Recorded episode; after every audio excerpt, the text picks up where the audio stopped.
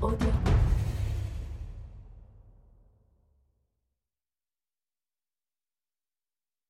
이런 일이 일어날 거라고 생각했었어요. 어머니 방엔 이미 불이 켜져 있더군요. 내가 현관문을 열었을 때 우린 이미 끝장난 거예요. 어머니가 에이미니? 하셔서 저예요 어머니 하고 대답하자 이리 들어오렴 하시더군요. 내가 미처 집으로 들어오기도 전에요. 방으로 들어가니 어머니가 그 흐릿한 눈으로 그 하나나 지난 손더미에서 한 움큼 뽑은 솜 같은 머리카락을 하고서 말하더군요. 물론 넌 이해하겠지. 당장 이 집을 떠나야 한다는 걸 말이다. 잘 자거라. 하고요. 12시 30분부터 어머니는 줄곧 깨어 있었어. 하지만 난 당신이 벌써 들어와 자고 있다고 우겼고, 다음은 운에 맡겼지. 그것밖에 할 수 있는 게 없었어. 그 뒤로 한숨도 안 주무신 거예요? 그래. 12시 반에 전화가 온 이후로. 그녀는 여전히 벽난로 앞으로 손을 내민 채 장밋빛으로 물든 모피 코트의 어깨 너머로 박지만 무거운 무심하면서도 은밀한 연민이 담긴 눈빛으로 그를 바라보았다. 전화가 왔다고요? 여기로? 12시 반에? 정말 구역질 나네요. 하지만 상관없어요.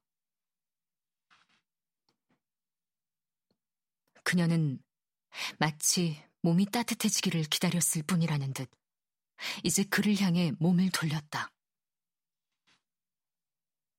벌어진 두툼한 코트 사이로 얇고 반짝이는 드레스가 보였다. 그녀에겐 아름답다고 할 만큼의 기품이 있었다. 그녀의 얼굴은 매달 쏟아지는 잡지 표지에 실리는 판에 박힌 듯 똑같은 얼굴들과는 달랐다. 수마일에 이르는 영화 필름에 찍히는 중성적인 자극을 일깨우는 형체나 모양도 아니었다. 그것은 오래도록 변하지 않고 영원히 지속되는 완벽한 여성의 특질을 가지고 있었다. 팔을 들어 올린 채 그에게로 다가오는 그녀에게선 원시적인 뻔뻔스러움과 무모함마저 느껴졌다. 그래요. 나도 운에 맡겼어요. 그에게 팔을 두른 그녀는 상체를 젖혀 그의 얼굴을 들여다보며 승리에 도취한 얼굴로 말했다. 그녀의 얼어붙었던 향기는 녹아내려 따스한 여인의 향기를 뿜어냈다. 어머니가 당장이라고 말했어요. 그러니 우린 떠날 수 있어요. 알겠어요? 이해하겠어요? 우린 떠날 수 있다고요. 돈은 어머니에게 다 드려요. 모두 다 가지시라고 해요. 우린 상관없을 거예요. 당신이 할 일을 찾으면 돼요. 어디서 어떻게 살든 난 상관하지 않아요. 이제 여기서 저 여자랑 살 필요 없어요. 저 여자는 그러니까 스스로 당신을 놓아준 거예요. 아, 자동차 열쇠를 잃어버렸지. 그래도 무슨 상관이에요? 걸어가요. 저 여자 것은 아무것도 가져가지 말고 우리가 이 집으로 걸어와서 결혼 생활을 시작했듯이 걸어서 나가요. 지금? 그가 말했다. 오늘 밤에? 그래요. 그녀는 당장이라고 말했어요. 그러니 오늘 밤에 떠나야 해요. 안 돼. 그가 말했다. 그게 다였다. 그것은 질문에 대한 답도 아니고 다른 의사 표시도 아닌 그저 거부일 뿐이었다. 하지만 여전히 그에게 팔을 두르고 있는 그녀에게 그 거부는 효과가 없었다. 단지 그녀의 표정만 변화시켰다. 아직 공포로 화하기 전에 그 표정은 믿을 수 없다는 듯한 아이 같은 표정이었다. 당신 말은 가지 않겠다는 건가요? 계속 저 여자를 떠나지 않겠다는 거예요? 오늘 밤엔 호텔로 갔다가 내일은 당신만 돌아오겠다는 뜻인가요? 아니면 오늘 밤에도 나랑 같이 호텔에 가지 않겠다는 건가요? 나 혼자 거기 두고 당신은! 그녀가 그를 붙잡고 그의 눈을 응시하고는 말을 이었다. 가만, 가만 있어봐요. 뭔가 이유가 있군요. 뭔가, 뭔가 있어요! 그녀가 소리를 질렀다. 뭔가 있어! 전화가 왔다고 했죠? 12시 반에! 그녀는 그를 붙든 손에 힘을 꽉 주고 바늘끝처럼 날카로운 눈으로 격분에 쌓여 그를 응시했다. 그거였군요. 그 때문이었어요. 전화해서 내 얘기를 한 게 누구였어요? 말해요. 어서 말해요! 내가 설명해 줄게요! 말하라고요. 마사로스였어. 그녀가 막 모퉁이에다 내려줬다고 했지. 거짓말이야. 그녀는 마사라는 이름이 나오는 게 겁나기라도 한 듯 즉시 지체하지 않고 소리를 질렀다.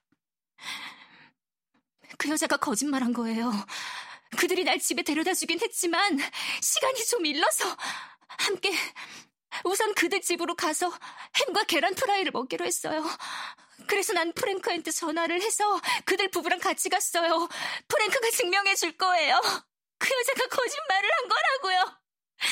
그들이 길모퉁이에 날 내려준 건 불과 몇 분 전이었다고요! 그녀가 그를 바라보았다. 그들은 한동안 꼼짝 않고 서로를 노려보았다. 그러다가 그가 말했다. 브로치는 어딨지? 브로치? 그녀가 되물었다. 무슨 브로치요? 하지만 그는 이미 코트 아래에서 위쪽으로 움직이는 그녀의 손을 보고 있었다. 게다가 그녀는 완전히 포기하고 울음을 터뜨리기 직전의 어린아이처럼 입술을 벌리고 있었다. 그녀는 완전히 절망적으로 무너지며 어린아이처럼 헐떡이며 울음 섞인 목소리로 말했다. 하워드, 난 당신처럼 이러지 않았을 거야. 이러진 않았을 거야. 이러진 않았을 거라고. 됐어. 그가 말했다. 쉿, 그만. 쉿, 에이미. 어머니가 들으셔. 알았어요.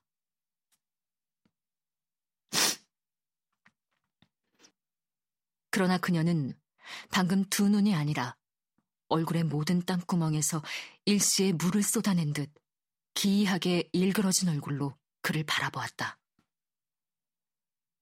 이제 그녀는 아무 생각도 하지 않고 어떤 주제나 상황도 얼버무리지 않고 저항도 부정도 하지 않고 나오는 대로 쏟아냈다. 당신이 몰랐더라면 나랑 같이 떠났을까요? 아니, 그래도 안 갔을 거야. 난 어머니를 떠나지 않을 거야. 어머니가 돌아가실 때까지는 이 집을 떠나지 않을 거야. 난 그럴 수 없어. 난. 그들은 서로를 바라보았다. 그녀는 마치 그의 눈동자 속에 그녀가 아니라 아래층의 마분지 같은 얼굴이 헝클어지고 지저분한 흰머리와 사납고 무자비한 두 눈이 비치는 양. 자신의 모습은 그저 맹목적인 무엇, 단호하고 꺾이지 않으며 모든 고통을 대신해 희생당한 듯한 기질에 의해 완전히 지워져 버린 양. 그의 눈을 지그시 바라보았다. 그래요. 그녀가 말했다.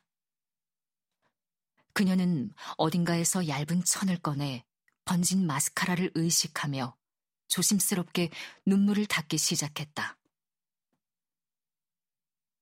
저 여자가 이겼어요. 저 여자는 저기 침대에 누운 채로 우리를 이겨버렸네요. 그녀는 돌아서서 옷장으로 걸어가 작은 여행 가방을 꺼냈다.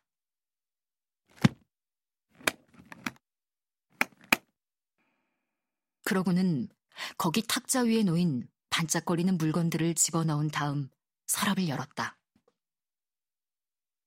오늘 밤에 모두 가져갈 순 없어요. 다시 와서. 그도 움직였다. 사진이 끼워져 있지 않은 조그만 액자가 놓인 서랍장에 있는 지갑에서 서랍장에 있는 지갑에서 지폐를 꺼내 그녀의 손에 쥐어주었다. 얼마 안 되지만 내일까지 쓸 돈은 될 거야. 그래요. 그녀가 말했다. 나머지 내 물건들도 챙겨서 보내줄 거죠? 그럼. 그가 말했다. 그녀는 지폐를 접어 만지작거렸다. 그녀는 그를 보지 않았다. 그는 그녀가 돈을 내려다보는 것이 아니라면 어디를 보고 있는지 알 수 없었다. 돈 넣을 지갑 같은 거 없어? 있어요. 그녀가 말했다. 하지만 그녀는 계속 접힌 지폐만 만지작거렸다. 여전히 그것을 내려다보지도 않으면서. 마치 아무런 가치도 없는 물건을 아무 생각 없이 집어들고 있는 것 같았다. 돈을 의식하지 못하는 게 분명했다. 그래요. 저 여자가 이겼어요. 저 여자는 언젠가 사람들이 와서 드러날 때까지 저 침대에서 저렇게 꼼짝 않고 있을 테죠. 브로치도 도로 가져갈 거고요. 저 여자가 우리를 이겼어요.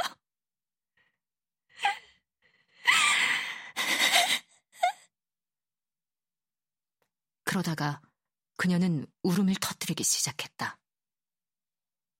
이번엔 말할 때처럼 조용하게 울었다.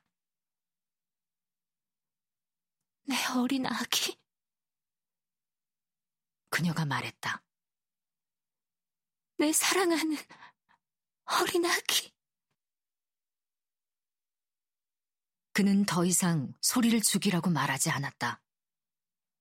그녀는 일어서서 간신히 미소 띤 얼굴로 그를 바라보며 씩씩하게 눈물을 닦아냈다. 정성스럽게 했던 화장이 눈물에 번져 있는 그녀의 수척한 얼굴에는 눈물 뒤에 피로와 평화가 어려 있었다. 늦었네요. 그녀가 그렇게 말하며 허리를 굽혔지만 그가 먼저 가방을 집어들었다.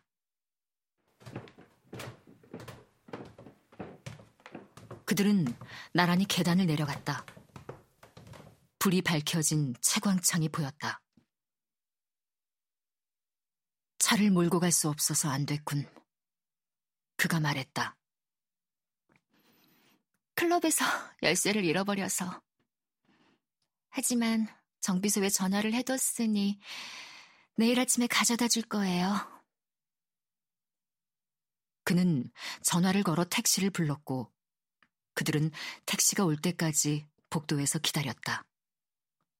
이따금 나직한 소리로 이야기를 나누면서 가자마자 자는 게 좋을 거야. 그래요. 피곤해요. 춤을 많이 췄거든요. 음악은 어땠어? 좋았어? 음, 잘 모르겠지만, 그랬겠죠? 춤에 빠져있을 땐 음악이 좋은지 안 좋은지 잘 몰라요. 맞아. 그런 것 같아. 그때 택시가 왔고 그들은 밖으로 나가 택시 쪽으로 걸어갔다. 그는 잠옷에 슬레복 차림이었다. 얼어붙은 땅은 쇠덩이처럼 단단했고 별들이 반짝이는 하늘은 눈이 부실 정도였다. 그는 그녀가 차에 오르는 것을 도와주었다. 이제 들어가요. 그녀가 말했다. 코트도 안 입었잖아요. 알았어. 아침 일찍 당신 물건들 챙겨서 호텔로 갈게. 너무 일찍은 말고요. 이제 얼른 들어가요.